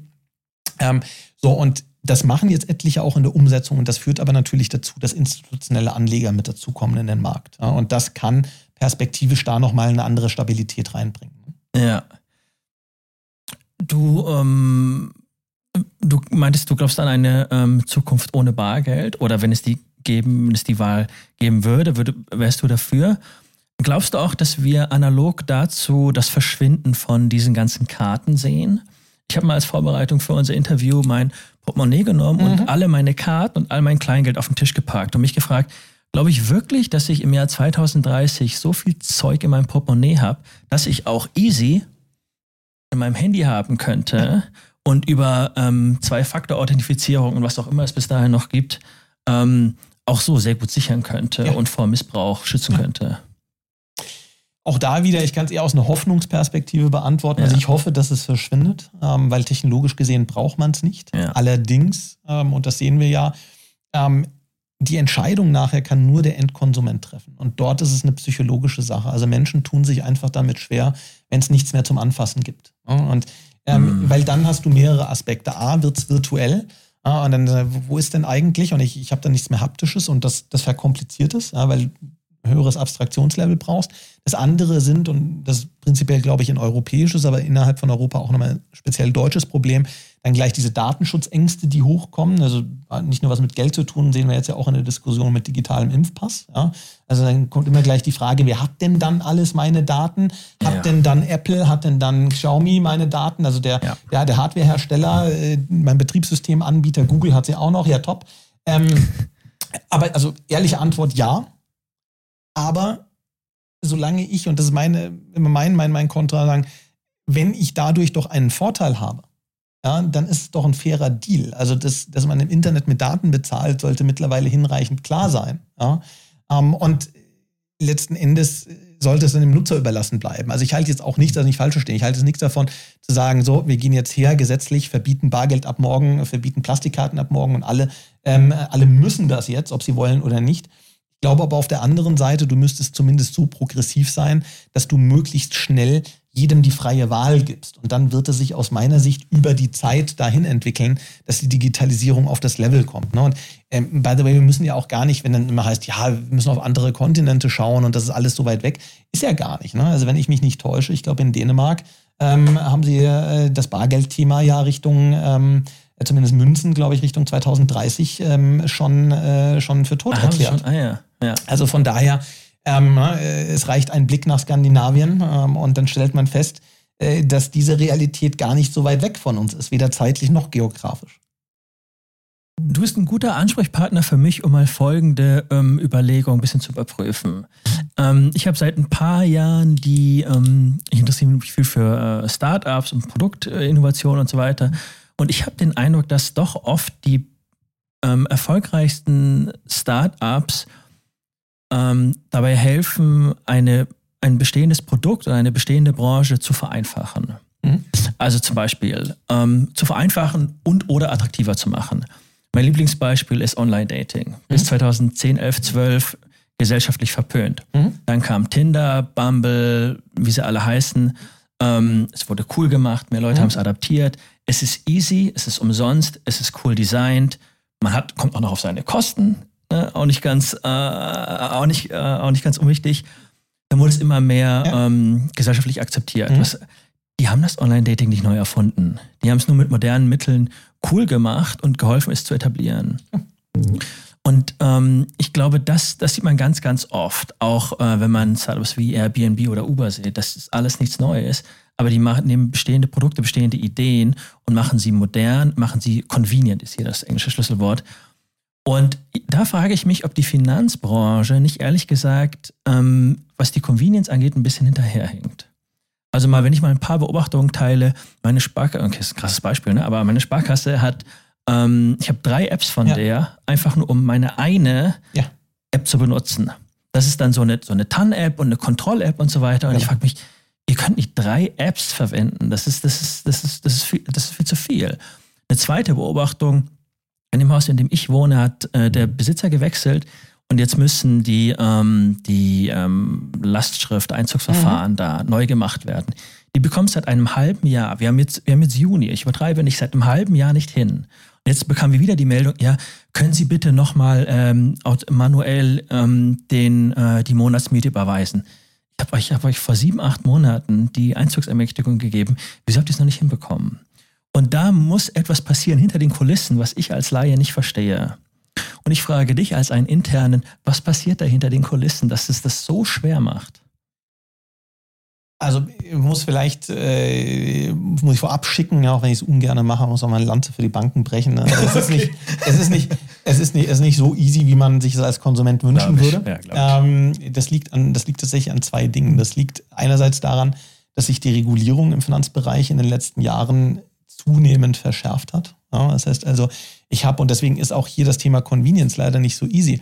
Ähm, ich habe immer die Herausforderungen bei all dem, was ich in diesem Dunstkreis Bank, äh, Finanzdienstleistung, selbst wenn es nur artverwandtes anbiete, ähm, ich immer zu diversen Gesetzen, zu diversen Regularien compliant sein muss. Ja? Also ich muss schauen, sind die Prozesse so, wie sie der Gesetzgeber vorschreibt? Wenn nicht, kommt die BaFin äh, und gibt mir eins auf den Deckel. Das heißt also, diese ganze Thematik ähm, äh, ist da, die muss man sehr ernst nehmen, da muss man, äh, da muss man seine Prozesse genauso bauen, dass es passt. Plus, das wurde in den letzten Jahren stetig verschärft. Ja? So, das heißt also, das wirkt dem schon mal per se entgegen. Klassisches Beispiel, jetzt das Thema äh, PSD2, ja, ähm, wurde ja dann umgesetzt. Äh, alle Fintechs haben sich eigentlich gedacht, das ist super, weil jetzt wird es endlich einfacher, auf Kontodaten von Banken zuzugreifen. Das heißt, das öffnet eigentlich mhm. den Markt. Ja, ich kann neue Apps anbieten. Es wird ähm, für mich einfacher, sozusagen Nutzerdaten zu erhalten, den Nutzern zu ermöglichen, Nutzerdaten zu, äh, zu teilen. Allerdings, die Umsetzung sah dann genau gegenteilig aus. Alle Fintechs haben danach eigentlich maximal gekotzt, weil auf einmal brauchte ich äh, Two-Factor-Authentification ja, ja. ähm, und die eben dann auch wieder nach einer Zeit refreshed werden musste, sodass ich eben nicht mehr ja, dauerhaft äh, bestehende Datenaustausch äh, Schnittstellen etablieren konnte. Das heißt, es war natürlich für die User Experience auch eine Convenience maximal beschissen, ja. weil ich als Nutzer quasi immer wieder meinen Second Factor äh, eintragen muss, um äh, diese andere App zu autorisieren, ja, die Daten dann zu ziehen. Und das zeigt eben schon, das war mal erhofft von der Branche, ja, das wird Convenience steigern. Eigentlich hat sie Convenience gekillt. Mhm. Ja, so, und, und da, da, kommst du halt nicht drum rum. So, das zweite ist, ähm, und das, das trifft jetzt tatsächlich eher eher die Banken, viele dieser Core-Banking-Systeme, also quasi das, das, das, das Herz-IT-Stück, äh, auf dem ja, die restlichen Banking-Services laufen, die sind ewig alt. Ja? Also weiß nicht, ob du schon mal diese Schlagzeile äh, vielleicht gesehen hast, stand in etlichen Medien, ähm, äh, Rentnerprogrammierer zurückgeholt, ja, ähm, weil äh, alte Programmiersprache, Kobold, glaube ich, heißt die, ja. Ähm, und da gibt es auch diese Memes, wo du irgendwie so Leute im Dinosaurierkostüm ja. vorm Rechner siehst, die programmieren. So ist es tatsächlich, weil kein Junger mehr in diesen Programmiersprachen programmieren kann. Ja, die Alten, äh, die schon in der Pension sind, werden zurückgerufen zu massiven Tagessätzen. Die können natürlich verlangen, was sie wollen, ja, weil es keinen mehr gibt, der es eben sonst kann. Aber das zeigt eben, ähm, es ist nicht so easy, das umzubauen. Plus, du kannst halt bei einer Bank ja nur mit enormen Risiken diese Systeme austauschen, so ein bisschen wie eine Operation im offenen Herzen, weil wenn die Finanzdaten halt nachher nicht mehr stimmen, also bei dem, was ich vor Eingang schon sagte, ist was anderes. Ne? Wenn, ja. wenn äh, bei Tinder deine Matches vielleicht mal nicht mehr geladen werden für einen Tag, aber nächsten Tag geht's wieder, okay. äh, hast dich kurz geärgert, aber dann ist wieder alles gut. Ja? ja? Wenn aber auf deinem Bankkonto auf einmal Guthaben null angezeigt wird, ähm, ja. dann hast du Panik. Ne? Wow, so. ja. und, und, und, und das ist der Punkt, weshalb, weshalb solche Umbauarbeiten A lange dauern, sehr kostspielig sind und B dann natürlich nach außen auch die Außenwirkung entfalten. Oh, da tut sich aber nichts in der Branche. Aber klar, also das ist schon so. Ja, also ich will das nicht schönreden, sondern ja, du hast definitiv recht, es ist zu wenig convenient. Ähm, ich möchte aber auch den Leuten da draußen wenig Hoffnung machen, ähm, dass Banking nächstes Jahr easy peasy wird. Ja, ja. ja. Hast du, da, hast du dazu Überlegungen, wie die Dezentralisierung, die wir gerade sehr prominent an Kryptowährungen sehen, sich auch noch auf andere Bereiche wie Social Media oder, weiß ich nicht, noch Kommunikationstechnologien ausweiten wird? Das ist eine, es ist eine spannende Frage, weil die, die zunächst einmal die Frage, wird das überhaupt in dem Maße angenommen? Ja, weil die, die Triebfeder dessen ist ja immer, und das hast du ja auch in deinem Social Media Beispiel schon wieder gebracht, nach dem Motto, ich habe irgendwie ein gewisses Trust-Problem mit Aha. der Entity, die es da gibt. Ne? Ja. Und klar, die, die habe ich, hab ich in vielen Branchen. Bei Facebook gibt es viele Kritiker. Ne? Ich habe auch bei, bei, bei diversen anderen Unternehmen viele Kritiker. Nichtsdestotrotz, und deswegen ist halt die Frage, wie setzt sich das am Ende des Tages durch? Diese Plattformen haben ja einen riesen Vorteil. Sie bieten dir als Nutzer einen Netzwerkeffekt. Ne? Also du kannst halt darauf verlassen, deine Kontakte sind da und deswegen bist du auch da. Ja? Und die Frage würde ich deswegen eins früher noch stellen, sagen, okay, gut, glauben wir denn, dass wir in diesen Märkten an die Punkte kommen, wo du sagst, naja, ähm, ich glaube oder ich habe so sehr Mistrust in diese zentrale Einheit, dass ich quasi sage, ich lösche jetzt dort meinen Account, weil das wäre die logische Konsequenz. Also was wenig Sinn machen würde, ist, du nutzt beides sondern wenn, müsstest du ja dann aufrichtigerweise sagen, mhm. ich lösche das dort. Mhm. Und, und, und, und das wage ich halt in, in diesen Situationen ein bisschen zu bezweifeln, weil ich halt glaube, dass, und das, das spricht für Social Media zumindest in Ansätzen dagegen, es lebt ja stark von dem Netzwerkeffekt. Ne? Also dadurch, dass du, also ja, dann sind wir wieder beim Grundproblem, ne? irgendwie die, die, die vom Algorithmus optimierte Timeline, wo mhm. du quasi nur noch das siehst, was du sehen willst. Aber ich würde behaupten, ein Teil der Nutzer will das ja auch so. Ja? Mhm. Also von daher, sorry, wenn ich da vielleicht ein bisschen, äh, ja, ein bisschen klar, andere ja. Perspektive drauf habe. Aber du hast ja schon dieses Phänomen, du willst ja eigentlich viele Menschen sind ja eher auf, auf Konsens als auf Dissens geprägt. Ne? Also das heißt, ähm, wenn, wenn, wenn ich jetzt Corona-Leugner wäre, dann möchte ich natürlich viel mehr äh, Dinge sehen, wie Regierung hat uns Impfstoffdebakel verheimlicht, wie äh, mhm. Corona-Auswirkungen doch nicht so schlimm, Schulschließungen waren der größte Fehler. Ne? So, dem, also, da, da, will ich ja gar nicht lesen, irgendwie Corona ist super bedrohlich, ähm, Impfquote steigt, alles wird gut. Ähm, war eine, ne? Das war eine gute, also, so und, und deswegen, ähm, ich sehe halt da, um ehrlich zu sein, fast ein bisschen die Gefahr, dass so gut der Ansatz auch ist und inhaltlich logisch kann ich ihn nachvollziehen, aber du am Ende womöglich dann sogar eher Kanäle schaffst ähm, für, äh, sage ich mal, Verschwörungstheoretiker, wenn du es böse willst. Weil wenn du mal guckst, also ursprünglich gut intendiert, war ja immer so das Argument, Telegram ist beispielsweise viel besser ähm, als WhatsApp, weil eben nicht von der bösen Entity Facebook kontrolliert mhm. und eben ne, einen technischeren Ansatz, bisschen, äh, bisschen dezentraler von, von der Governance. Ähm, allerdings, wenn du guckst, wo tummeln sich denn heute die meisten Verschwörungstheoretiker, dann ist es eben genau auf Telegram. Ja, und deswegen, ich bin noch nicht ganz von der Ausgangshypothese überzeugt, um ehrlich zu sein. Das ist interessant. Das erinnert mich auch an das wahrscheinlich prominenteste Negativbeispiel aus den frühen ähm, Wild West Krypto-Zeiten, so 2010, 11, 12, 13, als die ähm, Silk Road, wird dir, wird dir mhm. sicher auch was sagen, Ross Ulbricht, diese, der, ähm, der US-Programmierer, der die ähm, Silk Road, ähm, diese Plattform ins Leben gerufen hat, auf der man, äh, wenn ich richtig informiert bin, im Darknet und eben ne, vornehmlich mit Kryptowährung bezahlt hat. Und ähm, was da passiert ist, man kaum aussprechen. Ne? Also ähm, ne, wie auch heute im Darknet, ähm, Menschenhandel, Kinderpornografie, ähm, Drogen, da kannst du äh, alle Drogen bekommen, die äh, es noch gibt. Und ähm, das ist der große Nachteil davon, wenn da ähm, der Staat, der die schützende Hand über uns äh, hält, nicht mehr dabei ist. Und aber ich weiß nicht, was da die Lösung sein kann, weil wieso sollte jemand äh, freiwillig sagen, ach nee, ähm, ich halte mich jetzt an die Gesetze hier.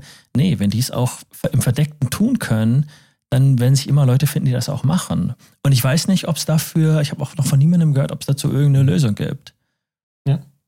Ja, ich glaube, das, das, ist in der Tat, aber das ist einer der großen Challenges aus meiner Sicht äh, nach vorne gedacht, zu sagen, wie kann ich auf der einen Seite eine offene Gesellschaft über Verfassung, über Gesetzgebung und dann auch über Rechtsprechung gewährleisten und auf der anderen Seite eben ähm, verhindern, dass natürlich Strömungen versuchen ganz bewusst zu einem eigenen Vorteil die öffentliche Meinung zu manipulieren. Ja, weil mir das natürlich im Endeffekt, wenn ich das mache, gleich schon wieder als Gegenargument ausgelegt wird, dass ich ja eben gerade keine offene gesellschaftliche Diskussion mhm. fördere, sondern dass ich Zensur betreibe. Ne? Und, aber in, in, in diesen Spagat, ähm, da braucht es eben Lösungen, okay, ja. die auch der digitalen Technologie äh, Herr werden. Ja? Und, und vielleicht das andere, wo ich aber schon in gewisser Weise würde ich das auch, wenn es streng genommen vielleicht eher äh, Sharing Economy ist, wo ich aber schon fest an, an das Thema Dezentralisierung glaube, ist äh, dann eher tatsächlich bei dem Thema ähm, Automobilindustrie, ne? Automobilbesitz insbesondere. Ne? Mhm. Ähm, sagen, okay,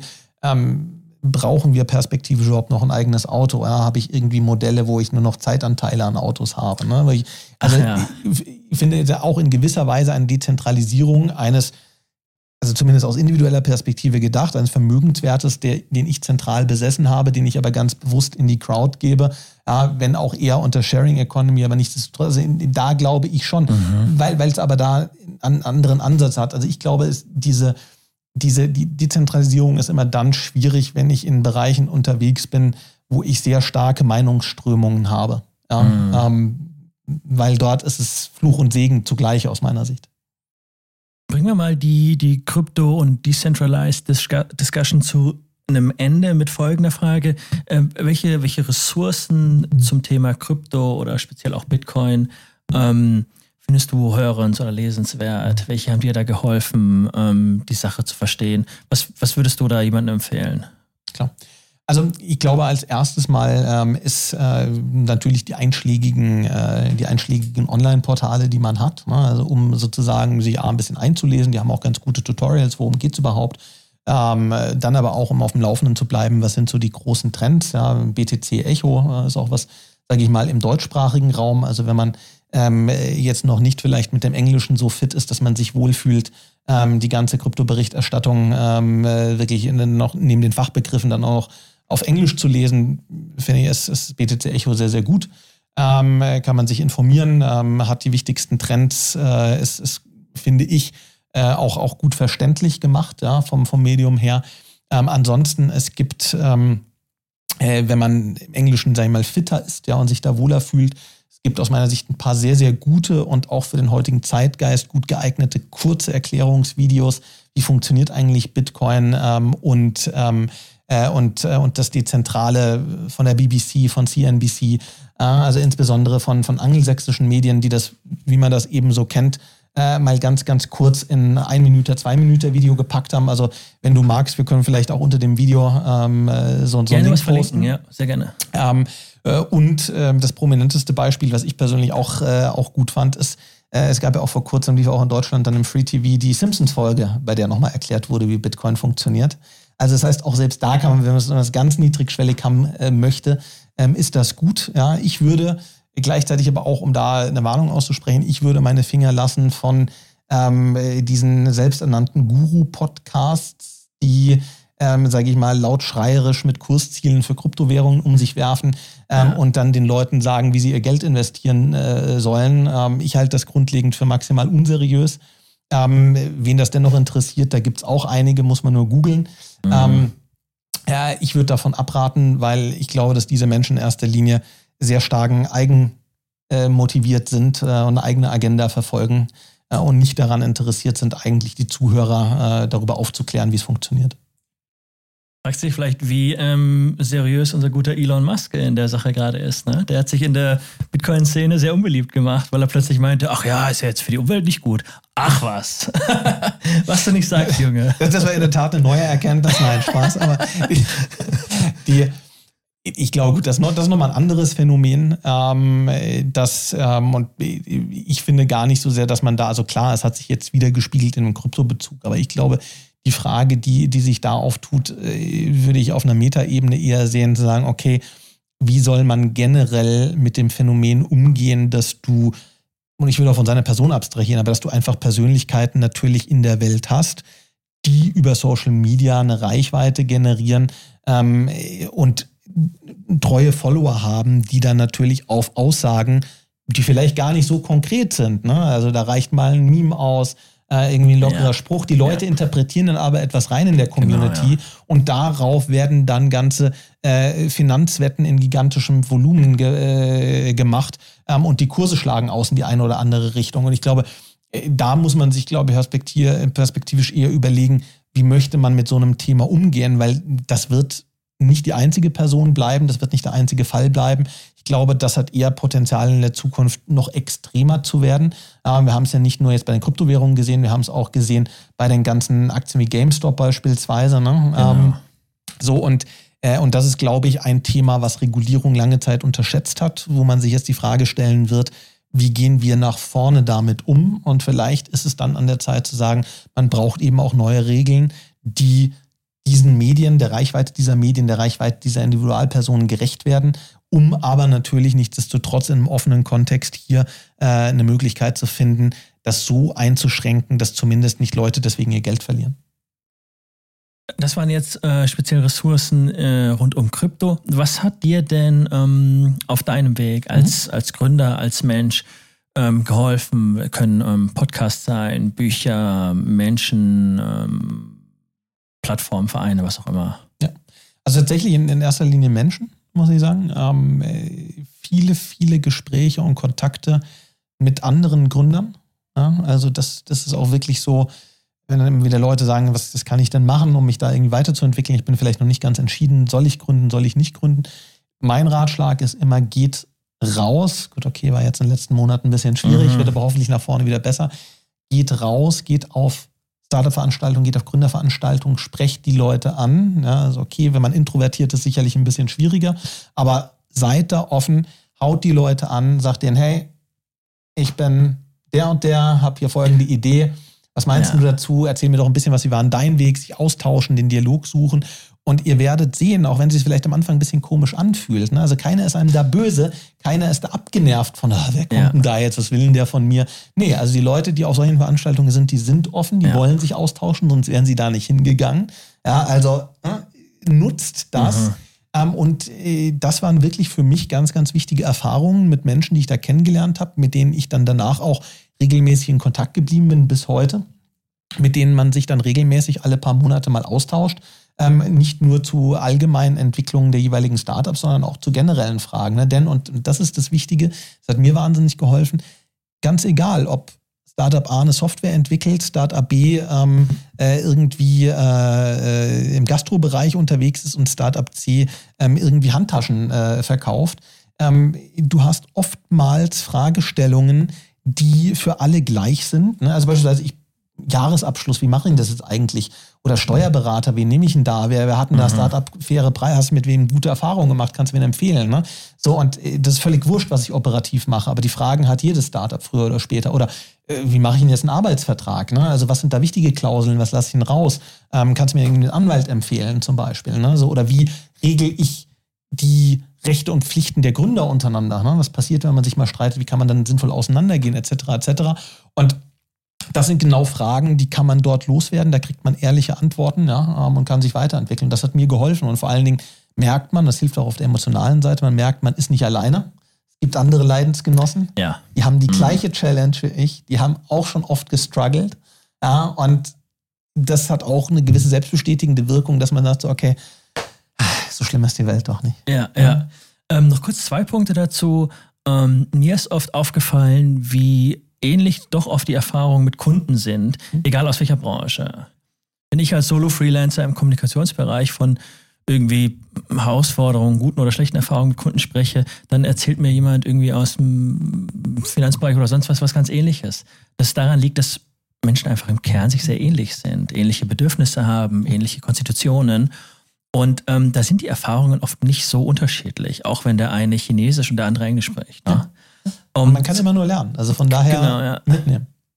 Und zweitens, selbst wenn jemand äh, eher äh, introvertiert ist, auch da kann man sich zum Beispiel so einen Podcast anhören, von dem jemand erzählt. Und dann kommt man ein bisschen in die Denke rein, in, ähm, äh, hat schon mal ein paar Sachen gehört und kann die dann äh, auf Treffen, ähm, Netzwerkevents ähm, einfacher ansprechen. Ja.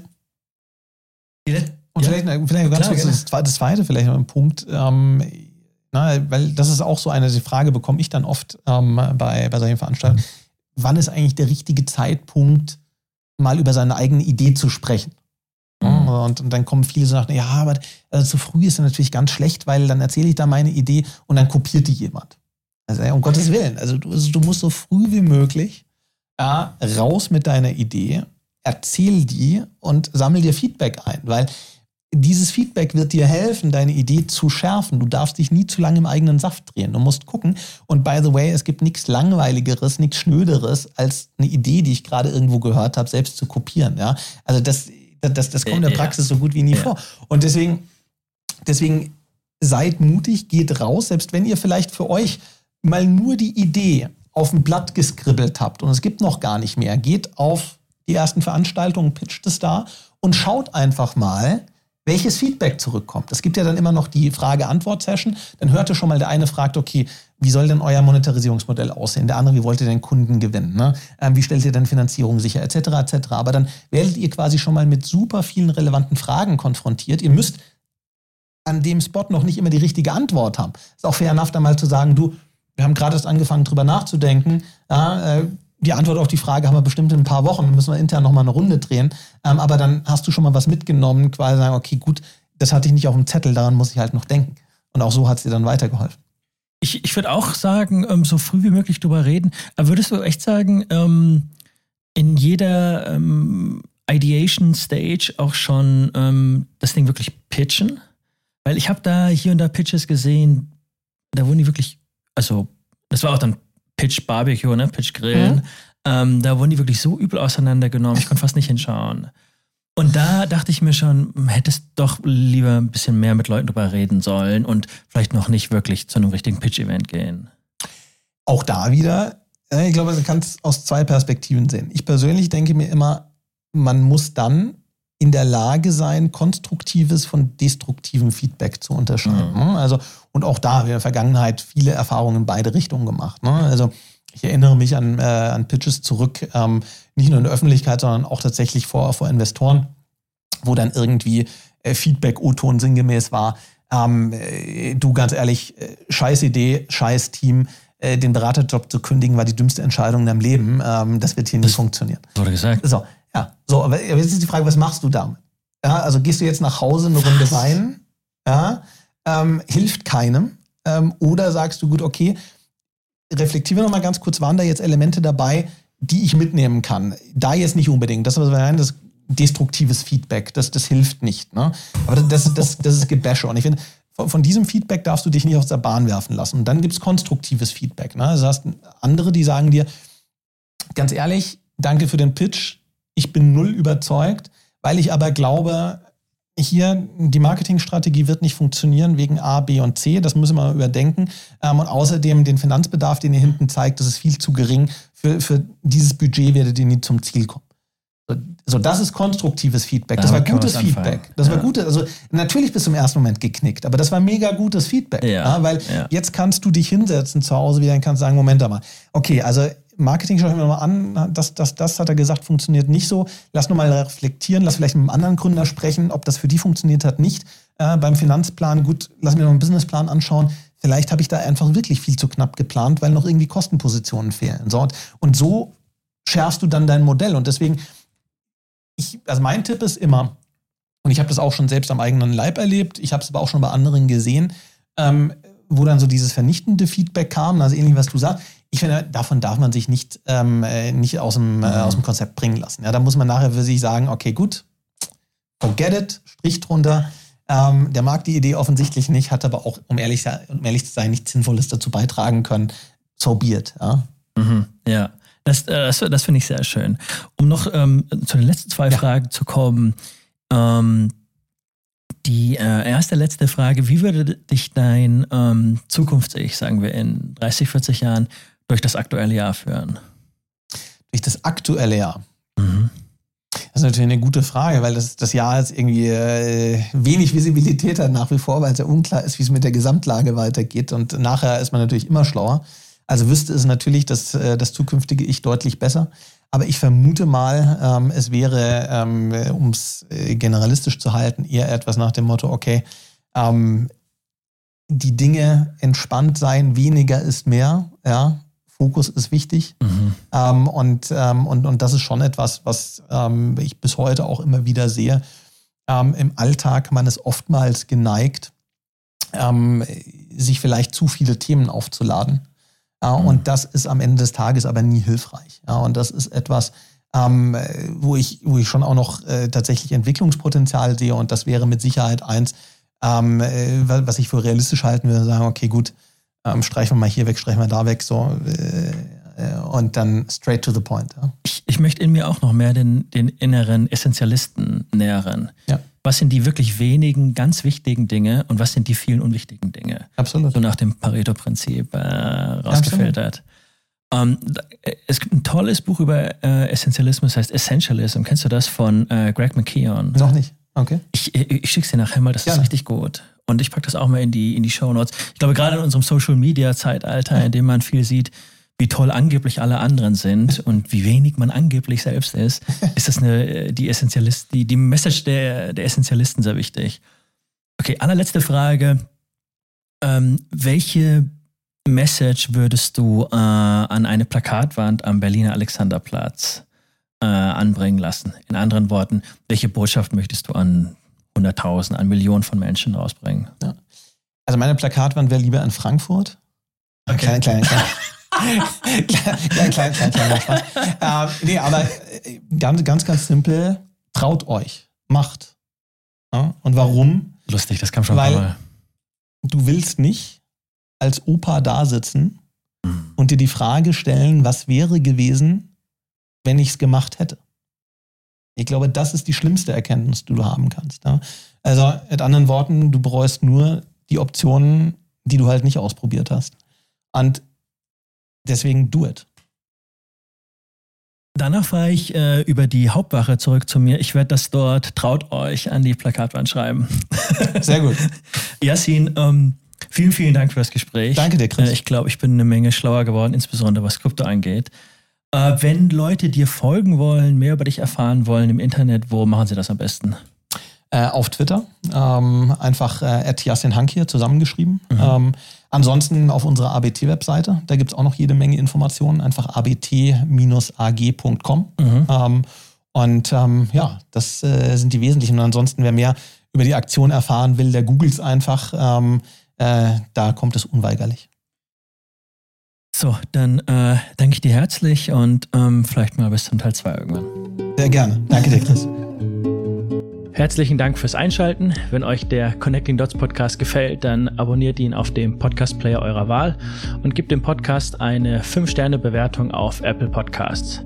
Vielen Dank und bis zum nächsten Mal.